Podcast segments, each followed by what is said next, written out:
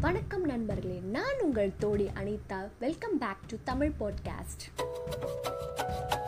இந்த எபிசோடில் துலோத்துங்க சோழன் யார் யார்கிட்டலாம் போர் செய்ய போகிறாரு அப்படின்னு நம்ம பார்க்க போகிறோம் அதில் ரொம்ப வியப்பான ஒரு விஷயம் என்ன அப்படின்னா கீழ சாளுக்கியர் சிற்றரசர் ஒரு கூட அவர் வந்து போர் செய்ய போகிறாரு அதனோட பாண்டியர் கலிங்கத்து போர் அப்படின்னு இந்த மாதிரி போர்கள்லாம் ஏற்படுறது தான் இந்த எபிசோட கதையாக இருக்க போகுது.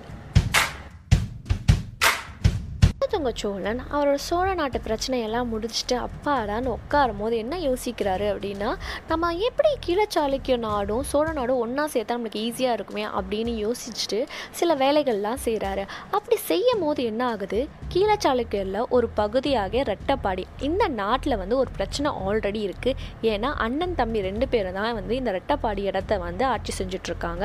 யார் அப்படின்னு பார்த்தோன்னா விக்ரமாதித்தனும் சோமேஸ்வரனும் தான் இவங்க தான் வந்து ஆட்சி செஞ்சிட்ருக்காங்க. என்ன ஆகுது அப்படின்னா இதில் சோமேஸ்வரனுக்கு வந்து ஓகே அதாவது சோழ நாட்டோட இணையறதுக்கு ஓகேவா இருக்காரு. ஆனால் விக்ரமாதித்துக்கு கொஞ்சம் கூட இன்ட்ரெஸ்டே இல்லை. அதனால் என்ன பண்ணுறாருன்னா இவர் வந்து போர் தொடுக்கிறாரு அவர் தம்பி மேலேயே. அதுக்காக ஹெல்ப்புக்கு யார் எடுத்துக்கிறாருன்னா விக்ரமாதித்தன் ஹோசலர் மன்னர்கிட்ட வந்து ஹெல்ப்புக்கு எடுத்துக்கிறாரு.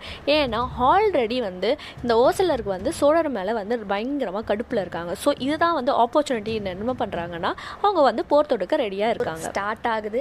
அண்ணனுக்கும் தம்பிக்கும் துங்கபத்ரா நதி ஓரத்தில் இந்த போர் ஏற்படுது.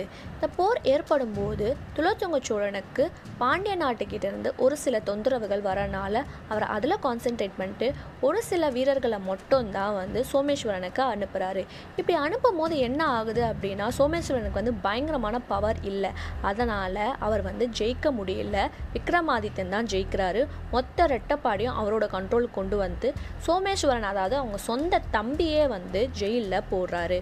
இதுக்கப்புறம் அதாவது அந்த சைடில் போர்கள்லாம் முடிஞ்ச பிறகு என்ன ஆகுதுன்னா துளத்தவங்க சோழன் மறுபடியும் வராரு.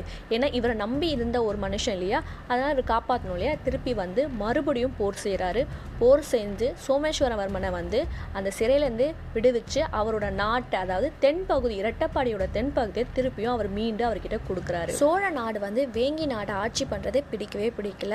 அந்த கோவம் அவருக்குள்ளே இருந்துக்கிட்டே இருக்குது நான் இந்த போர்க்களம் எக்ஸ்பிளைன் பண்ணும்போது பாண்டிய நாடு வந்து ஒரு போர்க்களம் பண்ணுச்சு. அதனால் வந்து அவரால் வந்து ஃபுல் கான்சென்ட்ரேஷன் பண்ண முடியலன்னு சொன்னல அது என்னன்னா பாண்டிய நாடும் சேர நாடும் ஒன்றா சேர்ந்து எப்படியாச்சும் எங்களுக்கு வந்து தனி நாடு கொடுங்க நாங்கள் ஆட்சி செய்யணும் அப்படின்னு சொல்லிட்டு போர்க்களத்துக்கு அவங்க ரெடியாகி போர்க்களத்தை அட்டாக் பண்ண போகிறாங்க இது எந்த இடத்துல நடக்குது அப்படின்னா காந்தலூர் அந்த சாலையில் தான் வந்து இந்த போரும் ஏற்படுது.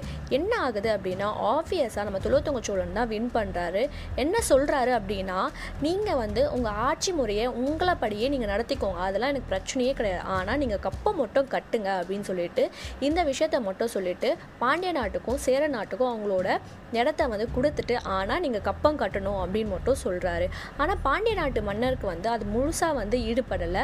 அவர் எப்படியாச்சும் டைம் கிடைக்கும் போது போர் பண்ணலாம் அப்படின்னு யோசிக்கிறாரு. இந்த சமயம் என்ன ஆகுது? ஆல்ரெடி வந்து விக்ரமாதித்தன் சோழ நாட்டு மேலே பயங்கர கோவத்தில் இருந்தாங்களே இப்போ என்ன ஆகுதுன்னா விக்ரமாதித்தனும் இந்த பாண்டிய நாட்டு மன்னன் இருக்கார் இல்லையா? அதாவது பராக்கிரம பாண்டியன். இவங்க ரெண்டு பேரும் ஒன்றா சேர்ந்து என்ன பண்ணுறாங்கன்னா கலிங்க நாட்டுக்கு போகிறாங்க அந்த கலிங்க நாடு வந்து இவங்களோட சம்மந்தி நாடு இல்லையா? அதனால் அந்த நாட்டுக்கு போகிறாங்க ஆனால் எங்கே அட்டாக் பண்ணுறாங்கன்னா அந்த நாட்டை ஆண்ட அதாவது தென்கலிங்கம் அப்படின்ற ஒரு இடம். இது எது அப்படின்னா இப்போ இருக்க அந்த கோதாவரி நதி இருக்கு இல்லையா? அந்த அந்த இன்பிட்வீன் ஏரியா தான் வந்து இந்த தென்கலிங்கம் அந்த ஏரியாவை வந்து ஆட்சி செஞ்ச தெலுங்க வீமன் அப்படின்ற ஒரு சிற்றரசர் மீது போர் தொடுத்து அந்த தென்கலிங்கத்தை யாரோட கண்ட்ரோல்குள்ளே கொண்டு வந்துடுறாருன்னா விக்ரமாதித்தனோட கண்ட்ரோல்குள்ளே கொண்டு வந்துடுறாங்க. இப்போ கொண்டு வந்துட்டு என்ன பண்ணுறாங்க அப்படின்னா மறுபடியும் சோழர் மேலே அவங்க போர் தொடுக்க போகிறாங்க இப்படி தொடக்கும் போது என்ன ஆகுது அப்படின்னா இந்த தென்கலிங்கம் ஆப்வியஸாக துளத்துங்க சோழனோட கண்ட்ரோல்குள்ளே வந்துட்டு அவங்க ரெண்டு பேருமே தோற்று போயிடுறாங்க. இப்போவும் விக்ரமாதித்தனோட கோவம் குறையவே இல்லை. இந்த சமயத்தில் ஒரு பிரச்சனை ஏற்படுது. என்ன அப்படின்னா அதாவது தென்கலிங்கம் வந்து சோழ நாட்டு கண்ட்ரோல்குள்ளே போதில் அப்போது வடகலிங்கம் யார் ஆட்சி செஞ்சுட்டு இருந்தாங்க அப்படின்னா அவங்களோட பேரன் தான் ஆட்சி செஞ்சுட்டு இருந்தாங்க. அவருக்கு பிடிக்கவே இல்லை தென்கலிங்கம் சோழ நாட்டு கீழே இருக்கிறது. அதனால் என்ன பண்ணுறாருன்னா அவர் தாத்தா மேலே வந்து அவர் வந்து போர் தொடுக்கிறாரு. யார் அவங்க பேரன் அப்படின்னு பார்த்தீங்கன்னா ஆனந்தவர்மன். பதவி காசு பணம் பொருள் நிலம் இதெல்லாம் வந்துட்டா உறவு அப்படின்றதுலாம் பெருசாகவே தெரியவே தெரியாது போல். அதே மாதிரி தான் ஆனந்தவர்மன் எப்படி ஏன் நாட்டை நீங்கள் ஆட்சி செய்யலாம் அப்படின்னு அவங்க தாத்தா மேலேயே அவர் வந்து போர்த்தெடுக்க செய்கிறாரு இந்த டைம் வந்து நம்ம விக்ரமாதித்தன் தான் பயங்கர கோவத்தில் இருக்கிற சோழ நாட்டு மேலே என்ன பண்ணுறாருன்னா அவரோட கை கோத்து போர்க்களத்துக்கு போகிறாரு இந்த பக்கம் என்ன ஆகுது அப்படின்னா சோழ நாட்டுக்கு படத்தளபதியாக கருணாகர துணைவன் தான் வந்து அவர் வந்து லீட் பண்ண செய்கிறாரு இவர் எப்படி வராரு அப்படின்னு பார்த்தீங்கன்னா பாலாறு பழவாறு கொல்லியாறு வடபண்ணாறு வயலாறு மன்னாறு குன்றையாறு கிருஷ்ணையாறு அப்படின்னு இவ்வளோ நதியுமே தாண்டி கோதாவரி அடைஞ்சு அங்கே இருந்து கலிங்க நாட்டை வந்து அவர் வந்து அடைகிறாரு அடைஞ்ச பிறகு பயங்கரமான போர் ஏற்படுது. அந்த போரில் ஆனந்தவர்மனால் ஜெயிக்க முடியல. அவர் ஓடி போய் ஒளிஞ்சிக்கிறாரு. அந்த இடத்தையும் அவர் வந்து படத்தில் போய் சும்மா இல்லை அங்கேயும் அவர் தேடி போய் அவரை வந்து பிடிக்க பார்க்குறாரு ஆனால் அவரால் கண்டுபிடிக்கவே முடியல.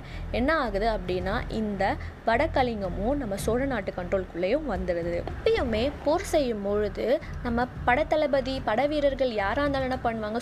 சூறையாடிட்டு வருவாங்கள்ல பொருட்கள் எல்லாத்தையும் அங்கே இருக்க சிலைகள் எல்லாமே வந்து எடுத்துகிட்டு வராங்க அதே மாதிரி தான் நம்ம படத்தளபதியும் செஞ்சார். இதெல்லாம் எடுத்துகிட்டு சோழ நாட்டுக்கு திரும்பி வராரு.